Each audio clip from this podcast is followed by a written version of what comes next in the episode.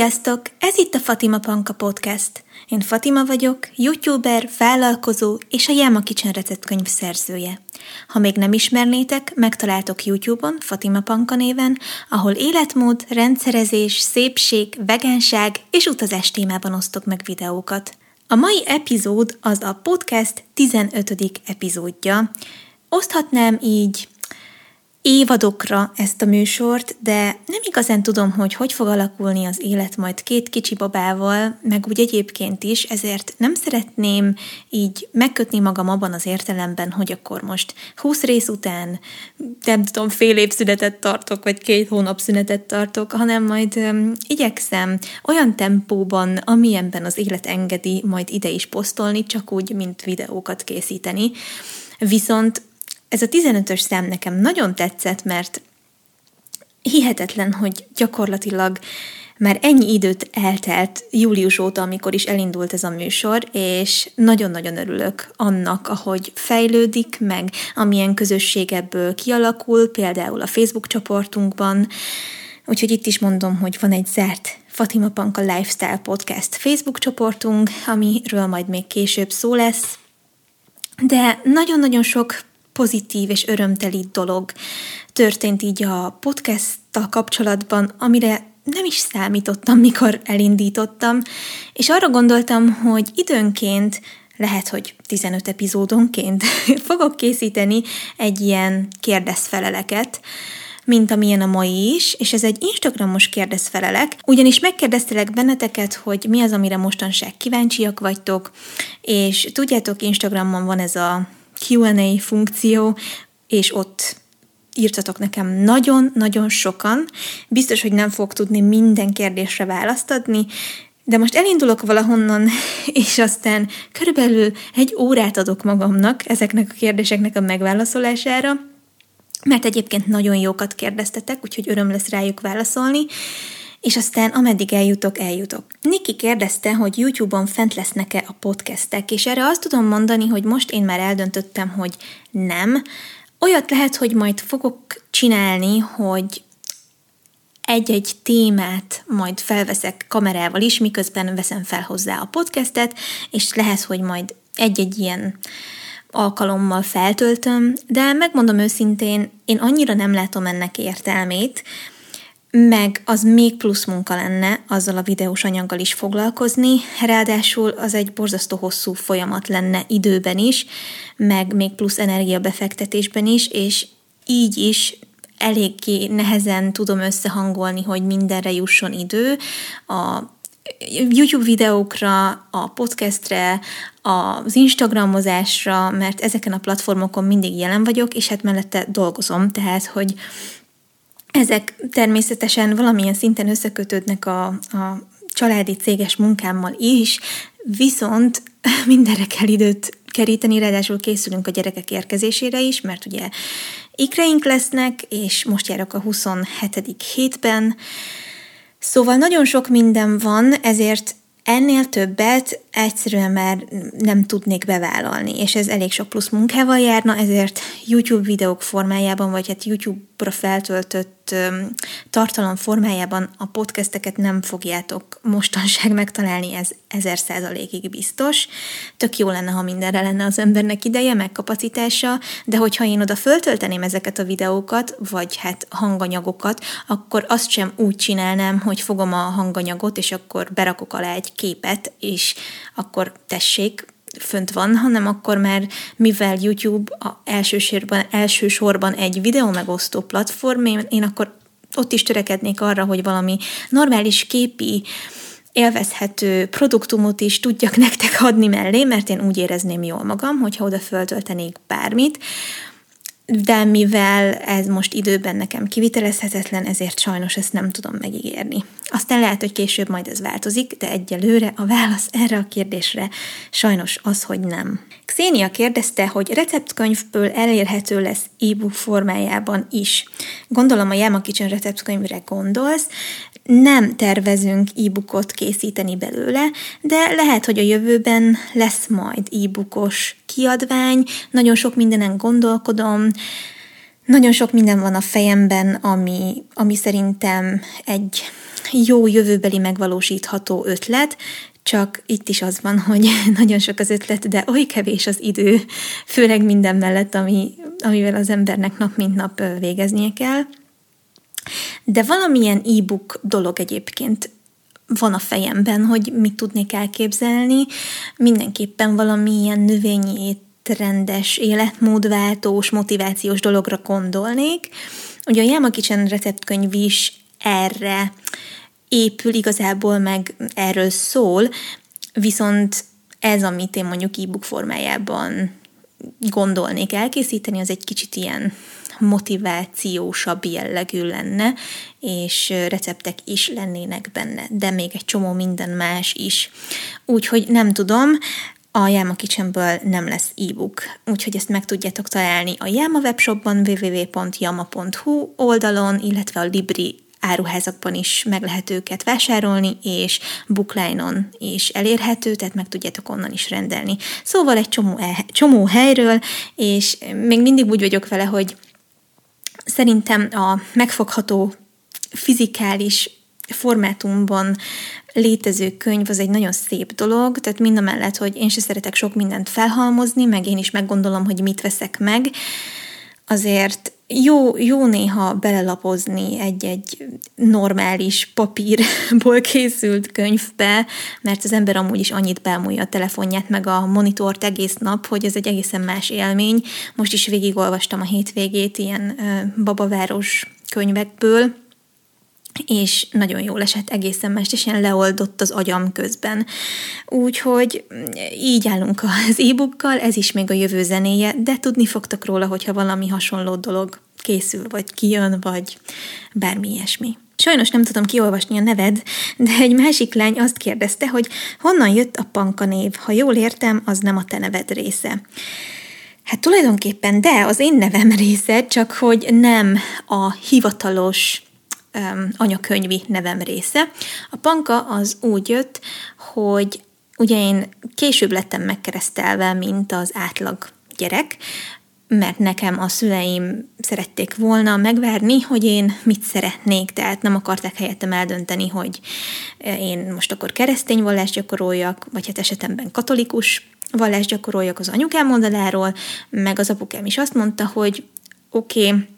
ő is a muszlim vallást gyakorolja, de hogy ez ne szálljon már automatikusan rám, mert hogy én hadd döntsem el, főleg, hogy ebben a vegyes kultúrában növök föl, és ez egy nagyon szimpatikus dolog volt a részükről. Engem viszont annyi kereszténységgel kapcsolatos hatás ért az iskolában, főleg azért, mert rendkívül erős közösségteremtő ereje volt, tehát a hittanra járástól elkezdve a mindenki az első áldozásra készülön át. szóval, hogy ezek engem is így magával ragadtak, és én úgy éreztem, hogy kimaradok egy csomó mindenből, hogyha én nem leszek a többiekkel első áldozó, meg bérmálkozó, meg ilyesmi. Úgyhogy aztán ugye harmadikosként egy gyerek nem igazán tudja még eldönteni, hogy mit szeretne meg. Hát egyetem mi az, hogy vallás, mi az, hogy spiritualitás, ez, ez egy hatalmas hülyeség, hogy ezt én akartam. Abból a szempontból én akartam, hogy szerettem volna tartozni a többiekhez, és nem akartam kimaradni a közösségi életből, és nem akartam ezzel is kitűnni a tömegből, hogy én nem megyek első áldozni. Szóval értitek, és ezért kértem anyáékat, hogy hadd keresztelkedjek meg, mert hogy ez akkor az én életemnek is a része lehet, és akkor együtt tudok lenni a többiekkel ezekben a dolgokban, ami nekem akkor nagyon fontos volt, és a magabiztosságomhoz sokat hozzátett, hogy én ennek a, a közösségnek ilyen formában is a része tudok lenni. Nem is tudom egyáltalán, hogy volt az osztályban, volt-e az osztályban olyan ember, aki nem volt első áldozó vagy bérmelkozó, szóval én lettem volna az egyetlen, aki kimarad ebből, és hát azért nagyon fura lett volna, pedig én nem katolikus iskolába jártam, vagy ilyesmi, de mégis ez volt. És egyébként meg mi sokat jártunk templomba, tehát mi gyakoroltuk is a hitünket, és igazából tök jó volt, nagyon sokat adott nekem, nekem ez nagy támasz volt, de aztán nyilván később, ahogy alakult a személyiségem, meg elkezdtem gondolkodni az élet dolgairól, ezért elkezdtem más dolgokat másképpen gondolni. Na de a keresztségkor vettem fel a panka nevet, mert ugye olyankor kell választani egy egy keresztségi nevet, és akkor így lettem Hindi Fatima Panka, csak ugye a Panka az az igazolványaimon nincsen benne, mert ez egy ilyen gyakorlatilag a hitemhez kapcsolódó plusz név, viszont így ilyen formában ez így megmaradt, és nagyon érdekes, hogy sokan például, ha megkeresnek egy munkával kapcsolatban, vagy együttműködéssel kapcsolatban, akkor nem is Fatimának hívnak, nem úgy szólítanak meg, hogy kedves Fatima, hanem úgy, hogy kedves Panka, és akkor így mondom ki, mert ugye én a hétköznapokban a Fatimát használom, meg mindenki Fatinak vagy Fatimának szólít, de tök jó olvasni, mikor valakinek az a, az, az, az egyértelmű, hogy Pankának hívjon inkább.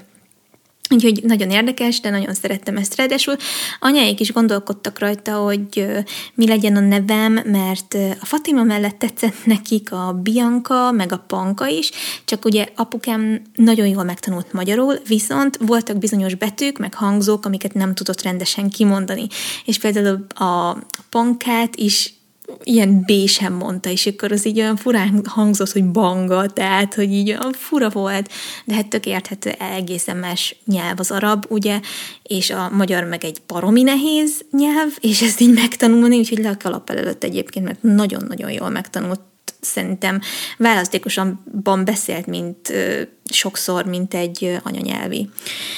ember. Na mindegy, úgyhogy aztán elvetették, ezért lettem Fatima, meg ráadásul a Fatima egy tök jó átmeneti név így a két kultúra között is. Úgyhogy én végül is örülök, hogy Fatimának lettem keresztelve, de a pankát meg így tovább tudtam vinni. Nikolett kérdezi, hogy mit gondolsz a gyerekek születése után is tudsz majd ennyi tartalmat gyártani? Hát nagy valószínűséggel az elején biztosan nem, meg nem is akarnék erre rá hogy jaj, csak legyen meg a heti egy esetleg két videó, meg a heti egy fix podcast, mondom, még így is nehezen tudom tartani a lépést, de én mindenképpen törekedni fogok arra, hogy legyenek tartalmak, tehát hogy nem szeretnék azért hónapokat kihagyni, meg én úgy érzem, hogy mindig fogok találni olyan dolgokat az életemben, amikről úgy fogom érezni, hogy ezt meg kell örökítenem, vagy ez egy tök jó téma, fel kell dolgoznom, és abban a szerencsés helyzetben vagyok, hogy azért elég nagy a család körülöttem, akik nagyon szívesen fognak nekem segíteni abban, hogy egy-egy órára vagy egy-egy délutánra, délelőtre vigyázzanak a gyerekekre. Nyilván most mondom, nem a legelső egy-két hónapra gondolok, mert akkor szerintem én is csak arra fogok vágyni, hogy velük legyek, viszont én, én most ennek úgy megyek neki, hogy nem fog megszűnni a tartalomgyártói működésem a gyerekek születése után sem, sőt, egy teljesen új világ nyílik ki nekem is, mert olyan témák jönnek majd elő, amik, amikkel teljesen más közönséget, meg réteget tudok, tudok megszólítani, akiknek mondjuk a szülőség, az anyaság, az, az egy ilyen fontos dolog az életben, és szeretne másoktól tanulni, mert az anyukák között is nagyon jellemző az, hogy, hogy szeretnek egymástól tanulni, meg szeretnek egymástól tapasztalatokat hallani, és tippeket, trükköket, jó tanácsokat így elcsenni. És ez egy tök jó dolog szerintem. Én mindenképpen ezt is azért csinálnám majd, vagy az a reményem és a, az ideális elképzelésem ezzel kapcsolatban, hogy egy nagyon-nagyon szeretetreméltó anyukás kis közönség is ki tud majd alakulni a Fatima Panka csatornán. Ez nem azt jelenti, hogy az összes videóm csak is a gyerekekről fog szólni, meg nyilván én sem szeretnék mindent megmutatni belőlük sem, tehát hogy így a családi intimitás megmaradjon, Tudom, hogy ez egy megint teljesen más téma, hogy ki mennyit, hogy mer, meg szeretne, meg tart jónak megmutatni a gyerekeiből, azt én már most százszerzalékig kijelenthetem, hogy én nem fogom eltakargatni az arcukat, nyilván nem fogom őket pucéran sem motogatni, meg nem fogom őket olyan helyzetben feltüntetni soha, ami visszanézve ilyen cringelős, tehát hogy így amitől rosszul érezhetnék magukat, vagy ami rosszul vennék ki magát, ennek vannak azért szintjei szerintem, de ezt én úgy gondolom, hogy lehet nagyon jó ízléssel és kiegyensúlyozottan csinálni rengeteg jó példa van az interneten, úgy, ahogy rossz példa is van az interneten, úgyhogy szeretnék egy jó példájú ilyen um, családi témákat is feldolgozó youtuber lenni. Ezek a témák biztos, hogy majd, majd előnybe részesülnek egy kicsit, főleg az elején, Főleg mivel tudom, hogy az emberek nagyon kíváncsiak arra, hogy milyen volt egy-egy nőnek a szülésélménye, hogy érzi magát a gyerekek születése után, hogy birkózott meg az első hónapokkal. Tehát, hogy ezekről mind szeretnék videót készíteni, és ezért, ha egy mód van rá, nem fél évvel azután, hogy megszülettek a gyerekek, és megmondom őszintén, hogy nekem annyira sokat jelent ez az egész tevékenykedés a YouTube-on, hogy, hogy én azért ezt igyekezni fogok priorizálni. Természetesen nem a gyerekeim, a családom, meg a saját magam kárára, viszont én úgy gondolom, hogy simán meg fogjuk találni az egyensúlyt ebben, és tudja a környezetem is, hogy ez nekem fontos, és mindenben segíteni fognak, úgy, ahogy segítjük egymást mindenben, tehát hogy ez kölcsönös, hogyha más van rászorulva segítségre, akkor egyből megyünk, és, és ott vagyunk. De én ezt nem fogom fel annyira tragikusan, hogy most nekem nem tudom mennyire nem lesz időm semmire, mert hogyha már most erre elkezdenék rápánikolni, akkor rosszul érezhetném magam már nagyon sok hete. Szóval én ezt úgy érzem, hogy meg fogjuk tudni oldani, és meg is szeretném oldani, és arra szokták mondani, hogy where, where there's a will, there's a way. Nem tudom normálisan lefordítani magyarra, de ahol van akaratot, megvan az útja is, meg a módja is, hogy hogy oldjuk meg a dolgokat, úgyhogy én így megyek neki a későbbi, a későbbi videógyártásnak. Ildikó kérdezte, hogy a gyerkőcök nevét mikor áruljátok el? És az a helyzet, hogy ezt már elárultuk igazából. Nem tudom, hogy YouTube-on említettem-e konkrétan, hogy Nendornak és Nórának fogjuk hívni a picikéket. Készítettem egy Instagram fotót, és az volt a kis bejelentős fotó, külön ilyen gender reveal videót nem csináltunk, ebből nem akartunk akkor a hajcihőt kikerekíteni, Ráadásul, na jó, akkor itt most elmesélem, hogy végül is miért nem lett, miért nem lett belőle külön videó. Én egyébként terveztem az elején, de végül is egyáltalán nincs hiányérzetem, hogy nem lett, és ez talán így van jól. Egyébként ezért is mondom, hogy meg kell találni az egyensúlyt a, abban, hogy az ember mit vesz videóra, és mit mutat meg, és mi az, amit tényleg jó érzés megmutatni, és mit nem. És én erre most azt mondtam, hogy tökre, tökre nem baj, hogy ez nem lett így megörökítve, meg nem lett belőle egy külön esemény, nem szeretem azt a szót, hogy csinálva, de hogy szervezve, mert, mert úgy alakult, hogy a, elég korán, tehát már a 12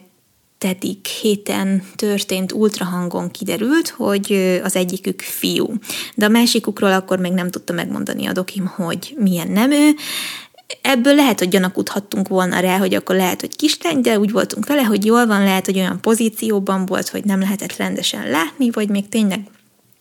nem tudjuk pontosan, hogy mi lesz. És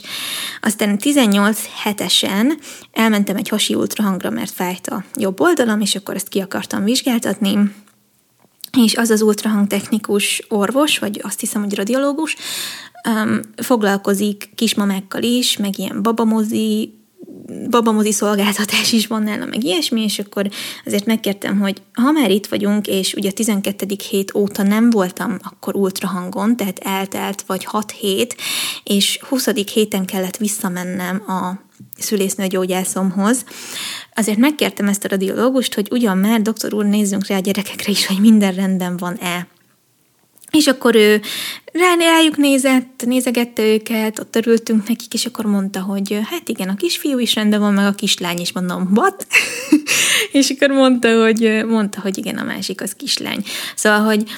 nálunk még ez nincs benne amúgy az orvosoknak a fejében sem, hogy lehet, hogy az anyuka meg az apuka nem akarja azonnal ott a rendelőben megtudni, hogy milyen neműek a gyerekek,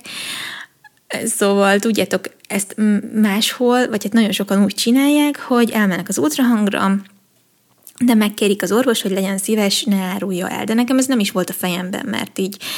annyira nem, nem ezzel voltam felfoglal, elfoglalva, hogy milyen neműek, hanem azzal, hogy ugye minden rendben van velük. Tehát ez egy teljesen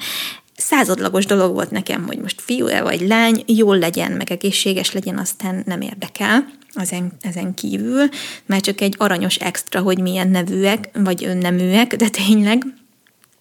Szóval beszoktak menni, és akkor szólni szoktak, hogy ne árulja el, és akkor esetleg visznek egy borítékot, amiben az orvos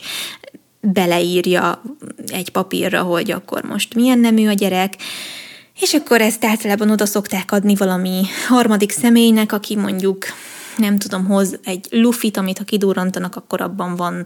megfelelő, a nemnek megfelelő színű valami, és akkor mindenki nagyon örül, amikor azt ünnepélyesen kipukkasztják, vagy ugyanezt meg szokták csinálni tortával, hogy a tortát felvágják, és akkor a tortának a belseje az valamilyen színű. Nekem amúgy ez tök tetszik, ez a tortás megoldás, mert szeretem a süteményeket, meg egyébként is mindegy. Szóval, hogy amikor gondolkodtunk rajta, hogy mi legyen, akkor, akkor így ezen, ez volt, ez került még szóba, hogy tök jó lenne ezt a tortás dolgot megcsinálni, de aztán beszélgettünk el Demmal, hogy igazából ez egy annyira intim, meg meghitt aranyos dolog, hogy nem biztos, hogy jó lenne ezt így kamera előtt megtudni, vagy nem tudom, mert ez csak a miénk így, hogy ezt ott megtudtuk, utána beszélgettünk róla, és és, és aztán nem mondtuk el senkinek egy pár napig, mert így nem került szóba, hanem csak mi ketten örültünk neki, és ez a mi kis kettőnk pillanata volt. Úgyhogy ugyanígy a gyerekek neveiből se csináltunk hatalmas titkot meg ügyet, és így egy Instagram posztban osztottam meg veletek, hogy mi, mi is lesz a nevük, meg mi, mi a nemük. Úgyhogy ezt kell tudni erről a dologról. Szidónia kérdezi, hogy mi a véleményed, mi a legfontosabb tulajdonsága egy szülőnek? Szerintem az a legfontosabb tulajdonsága egy szülőnek, hogy, hogy jelen van. Tehát, hogy amennyire csak lehet, jelen van a gyerek életében, és Nyilván meg kell találni az egyensúlyt, a jelenlevést azt nem úgy értem, hogy rá kell akaszkodni, meg mindent kontrollálni kell, és most itt nem is, a, nem is a kisgyerekkorra gondolok, amikor tényleg mindenben a szülői segítség az, ami a gyermeket életben tartja, hanem, hanem az együtt töltött minőségi időre gondolok igazából, és ez szerintem minden társas kapcsolatnál a legfontosabb, meg az, hogy mi az a, a, a tudás, meg mi az az útravaló, amit, amit egy szülő el tud adni a gyereknek, és hogy az minél értékesebb és, és hasznosabb legyen, és úgy legyen személyiségformáló, hogy az ne elnyomja a gyereknek a személyiségét, hanem, hanem engedje a saját karakterét a lehető legjobban kibontakozni. Nekem nagyon nagy szerencsém volt ezzel egyébként, mert, mert én úgy érzem, hogy, hogy nekem nagyon sokat adtak a szüleim, tehát engem nagyon szépen formáltak, rengeteget tanultam tőlük, de hogy én egy teljesen más karakterű ember vagyok, mint ők. Rengeteg mindenben e-, egyformán gondolkodunk, meg hasonlóan gondolkodunk, és a hozzáállásomat, meg a mentalitásomat nagyon nagyban nekik köszönhetem, de ezzel együtt valahogy sikerült úgy felnevelniük, hogy egy nagyon erős saját karakterem is ki tudott forni, és hát nyilván mindig alakulunk, de hogy szerintem ez nagyon fontos, hogy a gyerek az megtalálja azt, hogy milyen az ő személyisége, és mi az, ami őt saját magává teszi, vagy mi az, mi az, ami rá úgy igazán jellemző. És hogy ne akarja egy szülő szerintem a gyereket a saját képére formálni, hanem legfeljebb csak terelgetni akarja, és tanítani akarja, és nyilván ez a kettő dolog sokszor összefolyik, de szerintem ez nagyon fontos, hogy az első naptól kezdve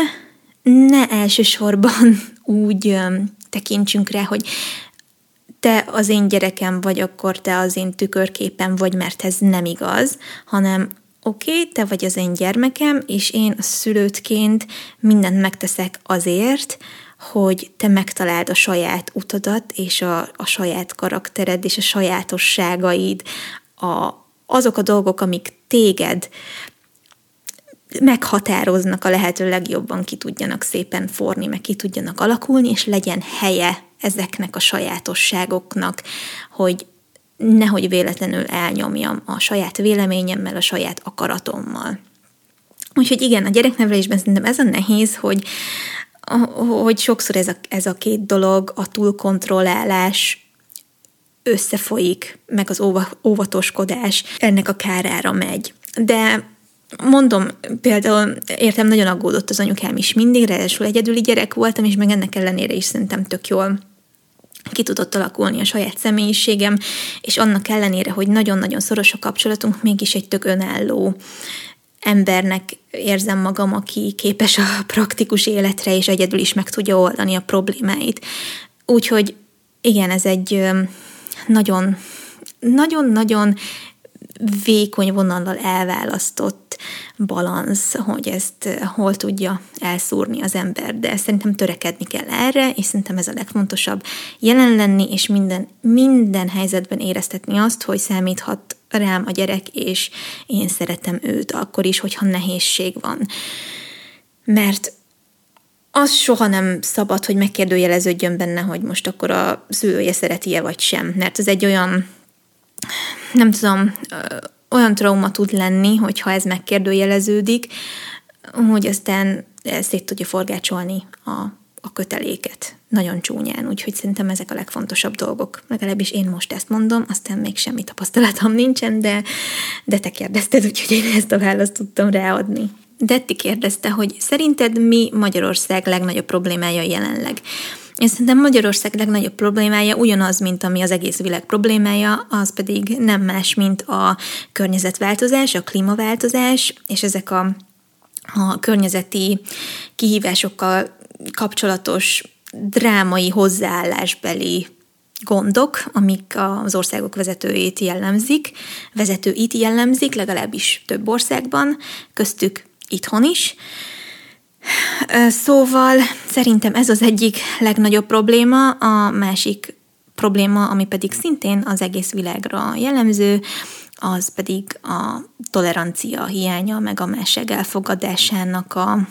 a kihívásai, hogy erre még mindig nagyon sok ember nem képes,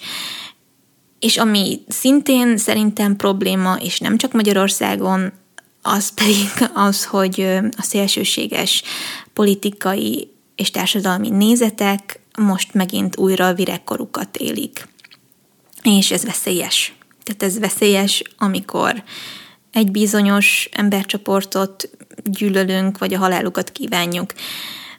vagy csak szimplán idegen gyűlölet, meg rasszizmus van az emberekben, és ezzel tudnak azonosulni, ez nagyon-nagyon veszélyes. Úgyhogy szerintem ez a legnagyobb probléma jelenleg. Peti meg Art, nem tudom, hogy hogy kell kimondani a felhasználó nevedet, de ő kérdezte, hogy mivel inspirálod magad, ha úgy érzed, nem bírsz belekezdeni valamibe, amit már elterveztél. Ez egy nagyon jó kérdés. Általában egyébként az van, hogy ha eltervezek valamit, és tudom, hogy mit szeretnék csinálni, akkor utána én már nagyon könnyen nekiállok. Tehát az olyan dolgokkal van nehézségem nekem inkább, amikor van egy ilyen kevésbé árnyalt ötletem, és az ötletet kéne még jobban kiötleni ahhoz, hogy egyáltalán neki tudjak állni. És sokszor így a fejemben összerakni, hogy, hogy mi legyen maga a megvalósítandó dolog, az a sokkal nehezebb. És van, amikor van, amikor nem tetszenek magamnak a saját ötleteim, és akkor inkább így ott hagyom őket egy időre, és lehet, hogy egy pár hét múlva újra visszatérek rájuk, és ez egy jó módszer egyébként, olyan esetekben nem jó módszer ott hagyni egy feladatot, és hetek múlva visszatérni rá, hogyha az határidős természetesen, de hogyha valami kreatív dologról van szó, akkor, akkor én nálam ez beszokott válni. Szerencsére egyébként ritkán van ilyen, és hogyha már megvan az ötlet, akkor utána én azt alig várom, hogy megvalósítsam. Úgyhogy ebben annyira nem tudok jó tanácsot adni, de ez egy olyan dolog, hogy, hogy hagyni kell néha az ötleteket érlelődni, és akkor, és akkor egy idő után így kiforja magát. Úgy, ahogy például nálam az a podcast is, hogy tudtam, hogy szeretnék valamit, meg volt az alapkoncepció, de nagyon sok kérdés volt még bennem, aminek le kellett tisztázódnia ahhoz, hogy el tudjam egyáltalán indítani ezt, és igen, ehhez kellett több mint egy év. Úgyhogy néha az idő az, ami megoldja ezeket a problémákat, és minden igazából szépen a maga idejében um, megvalósul. Egyébként a tanulásnál volt ez még téma, mert nyilván a tanulás egy olyan dolog, ami ami sokszor tud megterhelő lenni, és sokszor az embernek úgy kell nekiállnia tanulni, hogy egyáltalán nincs hozzá kedve, és én olyankor azt szoktam csinálni, legalábbis mikor um, egyetemen vizsgai időszak volt, hogy sokszor benyomtam például olyan YouTube videókat, ahol mások is éppen tanultak, és akkor három órán keresztül nem, nem csinál más, mint hogy egy asztalán is tanul, és akkor néha mond valami vicceset, és akkor így úgymond együtt tanulunk, és ez tök motiváló meg így úgy éreztem, hogy jobban telik az idő, tehát hogyha van mellettem valaki, aki szintén azt a dolgot csinálja, amihez nekem amúgy nincsen annyira kedvem, de muszáj megcsinálni, akkor az, az nagyon jó. Úgyhogy én ezért szeretem például könyvtárban is tanulni, mert, mert az valahogy sokkal motiválóbb volt, hogy olyan emberek között vagyok, akik hasonló dolgokat csinálnak, mint én akkor, és ez így sokat segített, úgyhogy igen, talán, talán ez. Amara kérdezte, hogy szuflé eszik-e húst, vagy el, el, átálltatok a vegán etetésre. Nem álltunk a vegán etetésre, ugyanis szuflénak közben kiderült, hogy húgykövei vannak, ezért egy nagyon speckó tápot eszik, egy ilyen gyógytápot, és akkor mellette konzervet kap, de az is ilyen speckó konzerv, szóval amikor kiderült, hogy ez van neki, akkor, akkor nem volt kérdés, hogy azt csináljuk, amit a doki mond. Tehát, hogy egyébként volt egy időszak, amikor kapott vegántápot, de az neki annyira nem jött be. Meg én úgy vagyok vele, hogy szuflé már azelőtt hozzánk került, hogy mi vegánok lettünk. Nyilván, hogyha azután kerül hozzánk, akkor akkor teljesen másképpen állunk az állattartáshoz is, vagy hát hozzá is, meg a táplálásához is, de igazából én azt gondolom, hogy az a legfontosabb, hogy egészséges legyen, úgyhogy az, hogy mi milyen életmódot élünk, az, az, az szerintem nem kell feltétlenül, hogy befolyásolja azt, hogy egy kutya vagy egy macska mit eszik, mert így is rengeteget tudunk tenni a saját magunk példájával, meg a saját magunk táplálásával, hogy csökkentsük azokat a káros dolgokat, amiket az ipari állattartás ró a környezetre, meg az egészségünkre, stb. Na most a kutyák nak azért sokkal nagyobb szüksége lehet a húsra, mint mondjuk egy embernek, mert az ember az tökéletesen el van nélküle, meg mindenféle állatérdetető dolog nélkül is, de például a macskáknak kifejezetten nem szokták ajánlani, de nem tudom, én nem vagyok szakértő, én ebből megmondom őszintén, nem csinálok egyetlen lelkiismereti ügyet, hogy most a kutyám az eszik-e húst, vagy nem eszik húst. Nyilván nem jó érzés megvenni azt a, a tápot, amiben nagy, valószínű, nagy valószínűséggel ipari állattartásból származó állati eredetű dolog van, ez egy, ez egy rossz érzés, viszont a másik oldal meg az, hogy gyakorlatilag ez az, amivel mi ezt az ipart úgymond támogatjuk az elköltött pénzünkkel, viszont azt is magamra vállaltam, és magamra, magunkra vállaltuk, hogy a szuflét életben is egészségesen tartjuk, és neki egy nagyon kellemes, jó életet szeretnénk teremteni, és ha ehhez az kell, hogy, hogy neki természetéből adódóan ilyen kaját kell lenni, akkor ilyen kaját kell lenni. Emellett egyébként adunk neki egy csomó zöldséget is, tehát hogy a kajái, kajájának csak egy részét teszi ki a húsos táp, meg a konzerv, mert a sütőtöket imádja, étesburgonyát imádja, szóval, hogy egy csomó minden van, amit nagyon szeret, a rist is szereti, csak megpróbáljuk megtalálni az egyensúlyt, hogy miből mennyit kap nyilván. Ez a válaszom erre. Én mindenkinek azt mondom, hogy senki nem kevésbé vegán attól, hogyha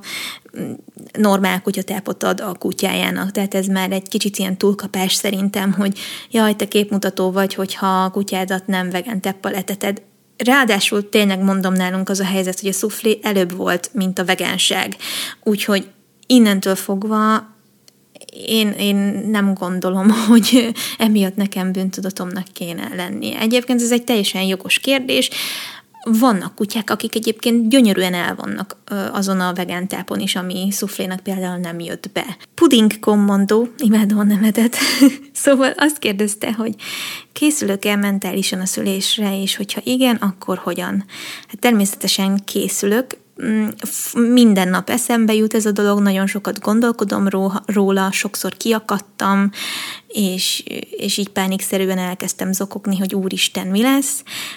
de nem azért, mert attól félek, hogy hogy nagyon fájni fog, vagy magától a szüléstől félek, mert mert a szülés élettani folyamatától egyáltalán nem félek. A császármetszéstől félek, mert az egy, az egy, az, az akárhogy is nézzük, az egy műtét. Szóval ezért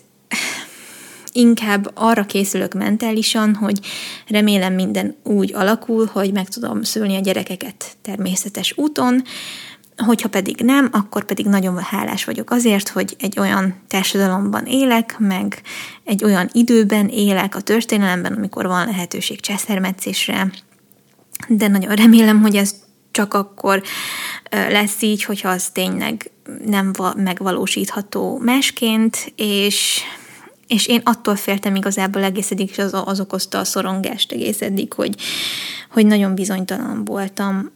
az állami ellátással kapcsolatban, és az a baj, hogy minden magán jellegű kórházi szülészeti ellátás Budapesten van, ami nekem messze van, és erről már beszéltem szerintem a várandóságról szóló részben itt a podcasten, de nagy valószínűséggel nem fogom bevállalni azt, hogy itt szüljek helyben az állami kórházban. Na jó, elmesélem, hogy mi az, ami, ami így eldöntötte a kérdést. Én nagyon megpróbáltam pozitívan hozzáállni a dologhoz egyébként. Szóval, hogy tényleg úgy mentem neki, hogy, hogy ez lehet egy nagyon-nagyon jó dolog is, és hogy igazából fejben dől el, meg rajtam múlik, de aztán közben meg annyira nem, mert ugye az ember rá van utalva a nővérekre, meg az ápolókra, és még akkor is, hogyha van egy nagyon kedves, nagyon jó dokid, és lehet, hogy, a maga a szül, hogy maga a szülés nagyjából jól levezénylődik, vagy ő le tudja jól vezényelni, és eleget tud tenni mondjuk néhány kérésednek, mégis ott van egy intézmény, aminek van egy szabályrendszere, és annak, annak így nem tudsz ellent mondani. Na, de ebben az az idegesítő, hogy az állami kórházakban általában az van, hogy úgy hoznak szabályokat, vagy úgy működik az intézmény bizonyos szabályok alapján, ami a kismamának általában borzasztóan nem kedvező, mert tök sok traumatikus élményt okoz, hogy igazából a kismamának tökre joga lenne visszautasítani ezeket a, ezeket a rendelkezéseket, vagy cselekedeteket, amit, amiket vele elkövetnek, de úgy csinálnak ezek az intézmények, mint hogyha ez, ez ilyen törvényszerű joguk lenne, hogy, hogy ezeket a beavatkozásokat szó nélkül elvégezzék. Pedig ez egyáltalán nem így van. Na, és ez egy nagyon ijesztő dolog, hogy, hogy egy csomó mindenhez lenne jogot kismamaként, de az összes állami kórház legalábbis nagyon-nagyon sok tisztelet a kivételnek úgy működik, hogy ezeket a jogait a kismamának nem nagyon szeretik figyelembe venni, azért, hogy az ő működésük az a lehető leg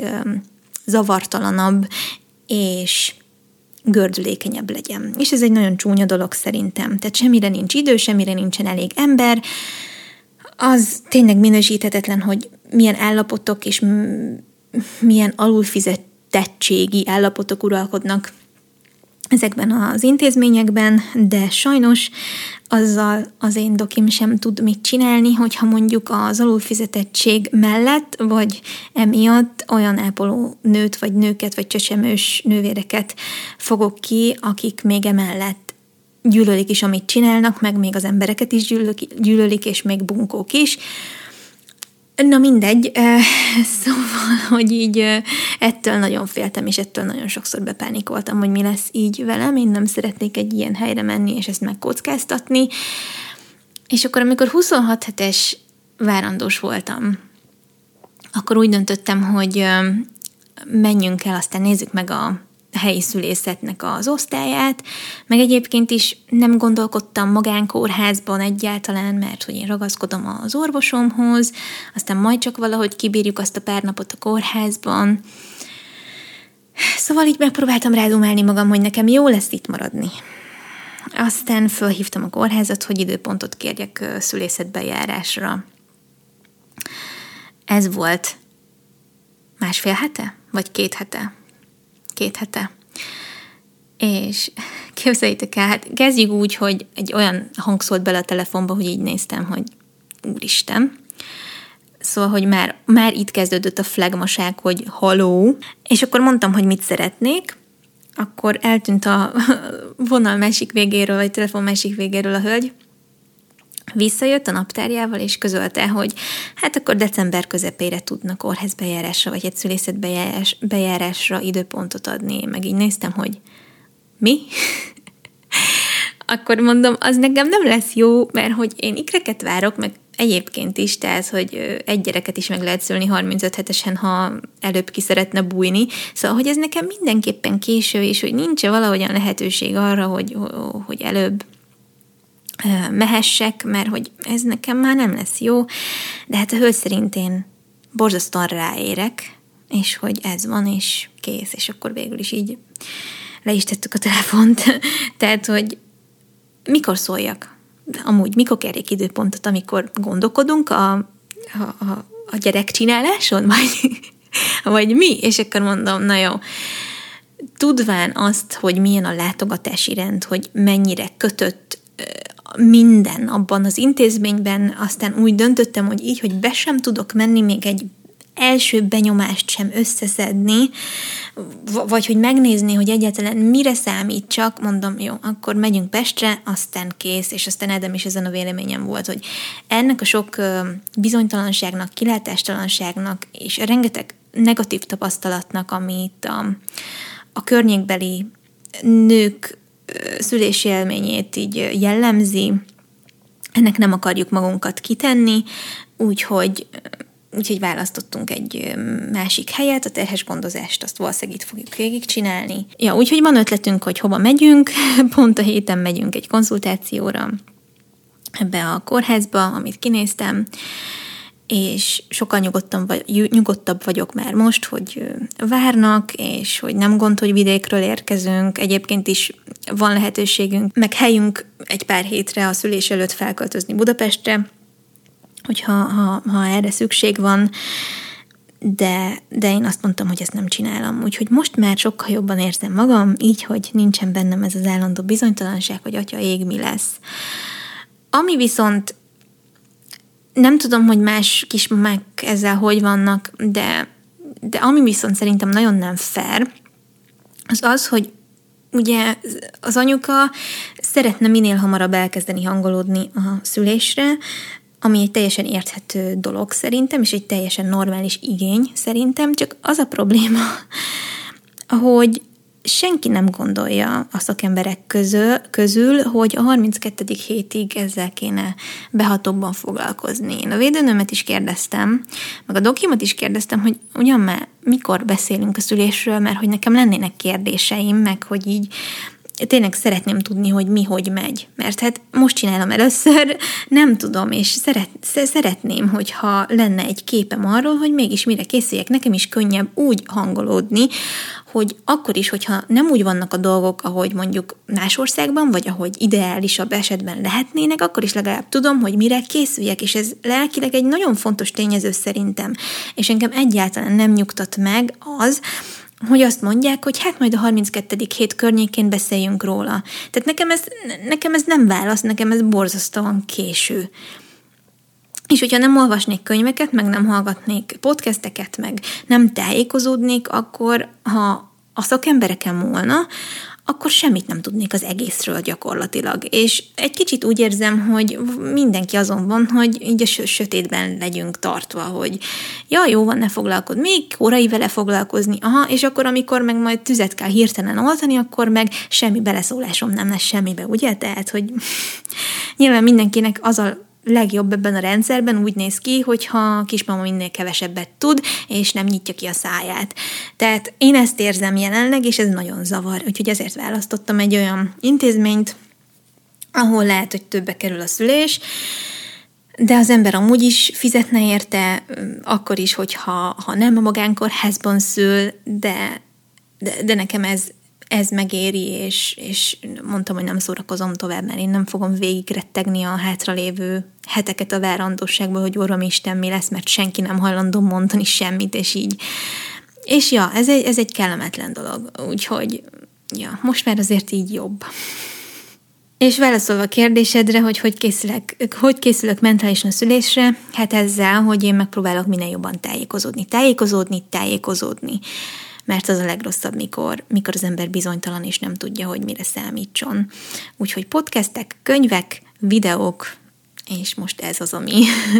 ami kitölti az életemet. Brigitta kérdezi, hogy mit tanácsolnék a tizenéves Fatinak így visszagondolva. Hú, azt tanácsolnám neki, hogy legyen türelmes, mert hogy minden olyan dolog, amire igazándiból vágyik, az meg fog valósulni, csak nem olyan formában, amilyenben most ő elképzeli. Tehát a tini évei elején. Úgyhogy ezt tanácsolnám neki, hogy türelem, mert úgy lesz, ahogy gondolod, csak nem úgy lesz, ahogy gondolod, hanem egy kicsit másképpen, de végül is igazad lesz. Úgyhogy igen, ezt mondanám neki, hogy ne elégedetlenkedjen. Enikő kérdezi, hogy hol szerzitek be a kávébabot otthonra. Hú, hát három opció is van. Egyrészt Szombathelyen van egy Semiramis nevű kis kávézó, és onnan szoktunk világos, vagyis hogy bécsi pörkölésű etióp kávét hozni, szemes kávét, és akkor itthon az örlőben pedig leöröljük. Vagy az Öveiken kávénak az oldaláról szoktunk online rendelni, ha nem felejtem el, akkor hozzájuk is adok linket, ők is ilyen világos pörkölésű kávékkal foglalkoznak, különböző termőterületekről, nagyon-nagyon finomak. A harmadik opció pedig az, hogy járunk Budapesten, és valamelyik specialty kávézóból hozunk egy-egy zacsival, és akkor ez kitart egy darabig. Úgyhogy ez a három eshetőség van. Dóri kérdezi, hogy mik a kedvenc őszi vegán receptjeid? Hát igazából minden, ami, ami sütőtökös, sütőtök krémleves, tudom én, sütőtökös mac and cheese, tehát nem édes burgonyával készítem mondjuk akkor a, ezt a vegán sajtszószt, ami ugye ilyen kesudió alapú, hanem, hanem sütőtökből, sütőtökös pite, sütőtökös muffin, sütőtökös latte, szóval, hogy mindenféle ilyen sütőtökös dolog. Nekem a, ez az a ez az a hozzávaló, ami nagyon-nagyon őszívé tudja tenni az ételeket, és igazából ez az a szezon, amikor sütőtököt lehet enni, úgyhogy talán a sütőtökös dolgok. Dia kérdezi, hogy mik voltak a kedvenc meséid gyermekkorodban? Hű, hát én nagyon szerettem a pompom meséket, tehát így a, a, a régi mesék közül a pompom meséket nagyon szerettem. Aztán anyukám rengeteget mesélt nekem, és több mese is volt, amit ő maga talált ki. Tehát például volt egy ilyen, hogy kalapos Kati, és akkor ő így elment virágot szedni, meg nem tudom, szóval, hogy ez, ez így ultimate kedvenc mesém nyilván. Aztán nagyon szerettem a Benedekelek mesekönyveket, a, nagyon szerettem a magyar népmeséket, úgyhogy ezek voltak a kedvenc meseim igazából. Meg voltak azért ö, mesék így, amiket megnéztem a, a tévében is, de, de inkább mondjuk videókazetten néztem népmeséket, vagy pompomot, meg ilyesmit, úgyhogy, úgyhogy ezeket nagyon szerettem. Miss Mills kérdezi, hogy mosipelust fogunk-e használni. Nagyon tervezzük, meg már be is szereztünk néhányat, meg egy következő adag úton is van. Én úgy állok neki ennek a dolognak, hogy nagyon szeretném, ha működne, és és rengeteget tájékozódom ezzel kapcsolatban, viszont lesz itthon nem mosis pelus is, mert nem szeretném rögtön az elején így túl nagy fába vágni a fejszémet, bár én úgy gondolom, hogy ezt tök jól meg lehet oldani, és ki lehet vitelezni, hogy ez működjön. Én nagyon rosszul érezném magam, hogyha meg sem próbálnám, mert ugye nekem tényleg nagyon fontos a környezettudatosság, és szerintem a mosi pelus az egy nagyon jó módja annak, hogy csökkentsük a a szemét, meg hulladéktermelést, ráadásul tényleg végtelen mennyiségű koszos pelenka tud a, a hulladéklerakókba kerülni, nekünk meg ráadásul kettő gyermekünk lesz egyszerre, úgyhogy nagyon rossz lenne, hogyha meg sem próbálnám tényleg. Viszont azt is, azt is próbálom magamon tudatosítani, hogy előfordulhat, hogy soknak érzem, vagy nehezebben megy, vagy nem találjuk meg az ideális pelenkát, és akkor ez egy hosszabb átállást igényel majd, és olyankor pedig, olyankor pedig marad a lehetőleg környezetbarátabb, de eldobható alternatíva, úgyhogy mi mindenképpen neki szeretnénk ennek állni, szerencsére Ádám is partner benne, így nem jövünk zavarba igazából ettől a dologtól, hát a saját gyerekeinkről lesz szó, úgyhogy Úgyhogy igazából ja, ezt tudom mondani. Aztán akarsz bővebben nyilatkozni, hogyha nem megy. Remélem, hogy nem úgy fogok nyilatkozni fél év múlva, hogy ez, egy, ez a világ legnehezebb dolga, de eddig akárkivel beszéltem, azt mondja, és a tapasztalatok azt mutatják, hogy ez nagyon bonyolultnak tűnik kívülről, addig, amíg nem csinálod, és amikor már csinálod, és elkötelezett vagy, és, és meglátod, hogy ez igazából környezetbarát, úgy, mint pénztárcabarát, akkor ez egy nagyon-nagyon jó dolog tud lenni. Ráadásul sokan azt mondják, hogy a babák bőrét is kevésbé irítálja, mint némelyik ilyen szintetikus pelenka.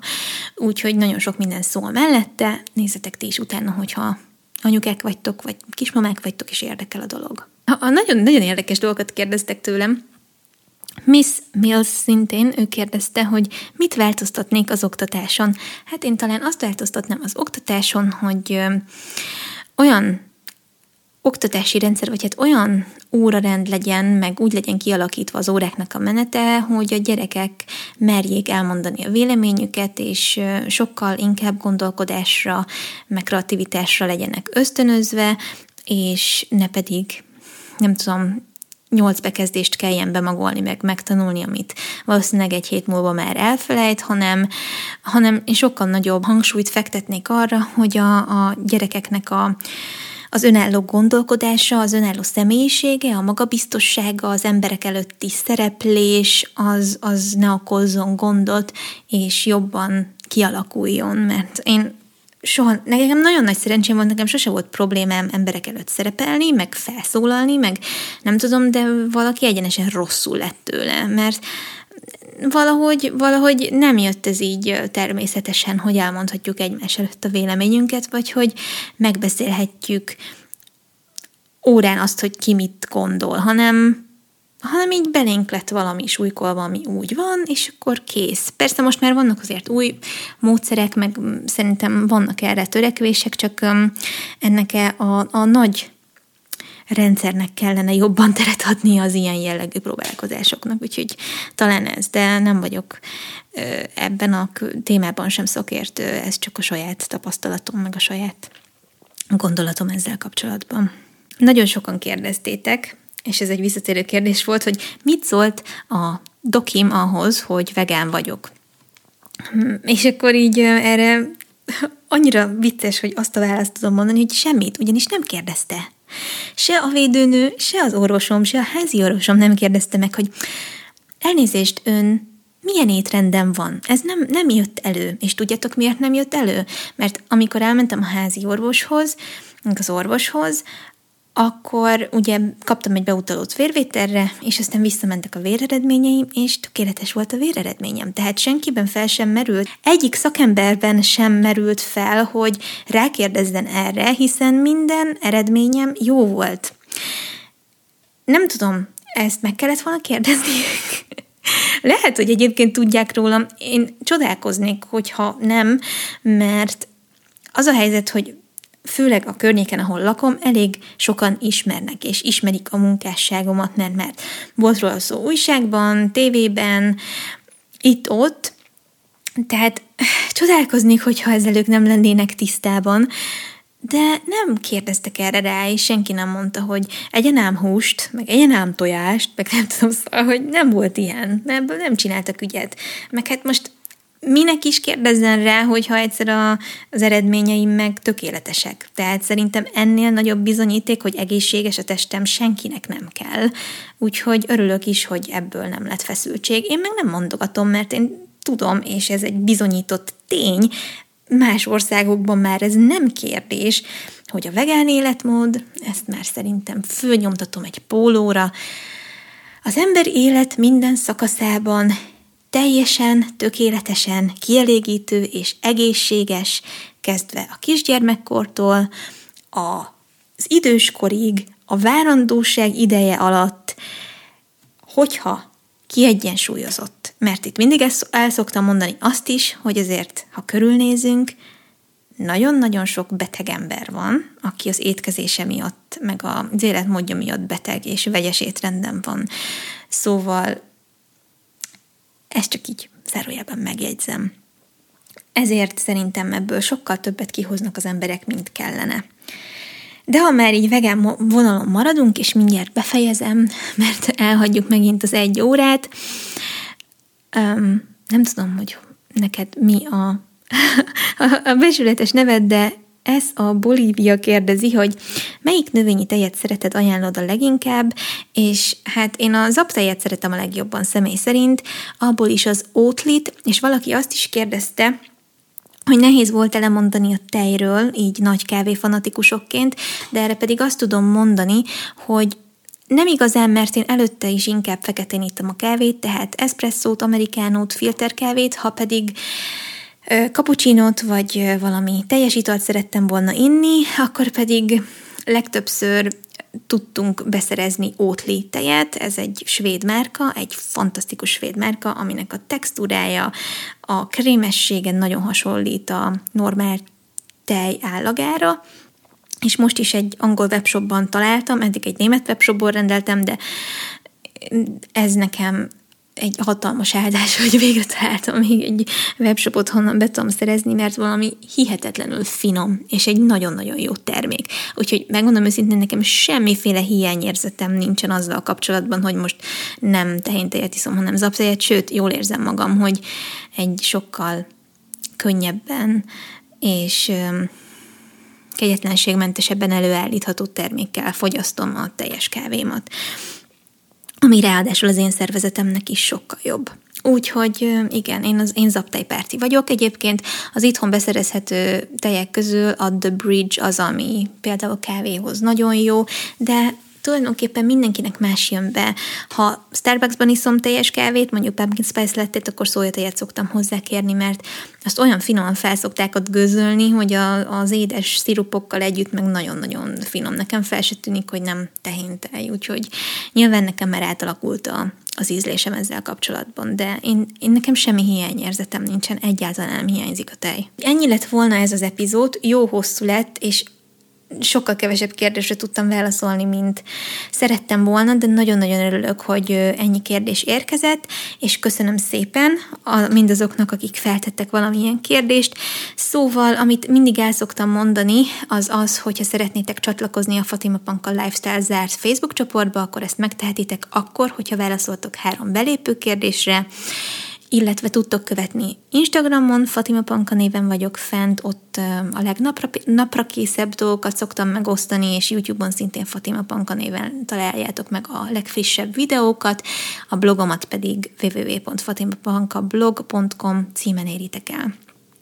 Úgyhogy ennyit mára, valamint két nagyon izgalmas kuponkód is vár rátok pontosabban fel tudtok használni két nagyon izgalmas kuponkódot. Az egyiket a Teen Seabos nevű gyerekkiegészítőket készítő márkától kaptuk, és masnikat, meg nyálkendőket, meg nagyon-nagyon aranyos dolgokat készítek, és Fatima Panka 2019 néven hogyha használjátok a kuponkódot, akkor 30 napon keresztül, most már csak 29, mert tegnap indult, tudtok 15%-kal olcsóban vásárolni az oldalukról, Úgyhogy nagyon-nagyon nagyon köszönöm, hogy kaphattuk ezt a kuponkódot. Tényleg gyönyörű dolgaik vannak, úgyhogy ha anyukák, kismamák vagytok, vagy ajándékot kerestek gyerekeknek, akkor nagyon ajánlom nektek illetve a másik az Inika nevű vegán cruelty-free organikus uh, sminkmárkának a kuponkódja, ezt pedig Fati 15 néven éritek el, vagy tudjátok használni. Az előző esetben egyébként azt nem mondtam, hogy a Fatima Panka kisbetűkkel kerül kiírásra, viszont az Inika esetében a Fati nagybetűkkel van, és Fati 15 kód jogosít titeket 15% kedvezményre, úgyhogy a naturalskin.hu webshopon keresztül ezt is fel tudjátok használni, úgyhogy remélem, hogy ezt majd hasznosnak találjátok, és be tudtok szerezni néhány szuper dolgot. Ha az inikas pinkekről amúgy többet meg szeretnétek tudni, akkor a az egyik legújabb videómban egy teljes minket ezekkel készítettem el, úgyhogy meg is tudjátok nézni, hogy miről van szó. Na de nagyon köszönöm, hogy velem voltatok, és egy kicsit ünnepinek élem meg én ezt a 15 részt már, tök jó érzés, hogy már itt tartunk, de hát ez nélkületek nem sikerülhetett volna, és tényleg nagyon hálás vagyok értetek, és hogy hallgatjátok ezt a podcastet, és köszönöm a rengeteg megosztást, nagyon-nagyon jól esik, amikor egy-egy részt így tovább osztotok Instán, Úgyhogy ezt, ezt a következőkben is nagyon szívesen fogadom, mert tök sok ember találkozik így a műsorral, és ki tudja, hogy kinek mit adhat pluszban ez a, ez a dolog, és én ezért csinálom. Úgyhogy nagyon-nagyon köszönöm nektek, és a következő epizódban találkozunk.